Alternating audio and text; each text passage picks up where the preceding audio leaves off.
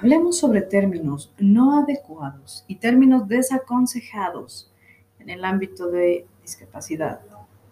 Inválido, minusválido, disminuido, retrasado, tullido, mutilado, sordito, sordomudo, cieguito.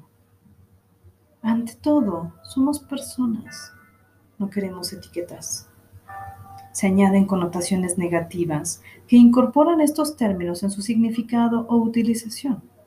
Estos términos son peyorativos y vulneran la dignidad de las personas con discapacidad al atribuirse un nulo o reducido valor a una persona o utilizarse generalmente con elevadas cargas negativas.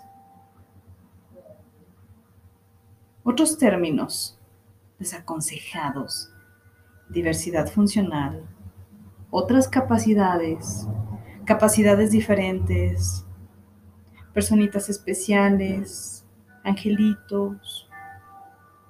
La COSENFE, que es la Confederación Española de Personas con Discapacidad Física y Orgánica, considera que estos términos son eufemismos cargados de condescendencia que generan confusión, inseguridad jurídica y rebajan la protección que todavía es necesaria. Todos y todas somos diversos. La diversidad es aplicable a todas las personas. Por lo tanto, además de ser ambiguo, hace invisible a este grupo social y oculta su realidad. Al ser tan genéricos, no se entiende bien a qué se refieren estos términos. Además, con ellos se resta valor a la problemática que supone tener una discapacidad ya que están poniendo la discapacidad al mismo nivel que la habilidad que tienen todas las personas para desempeñar unas u otras actividades.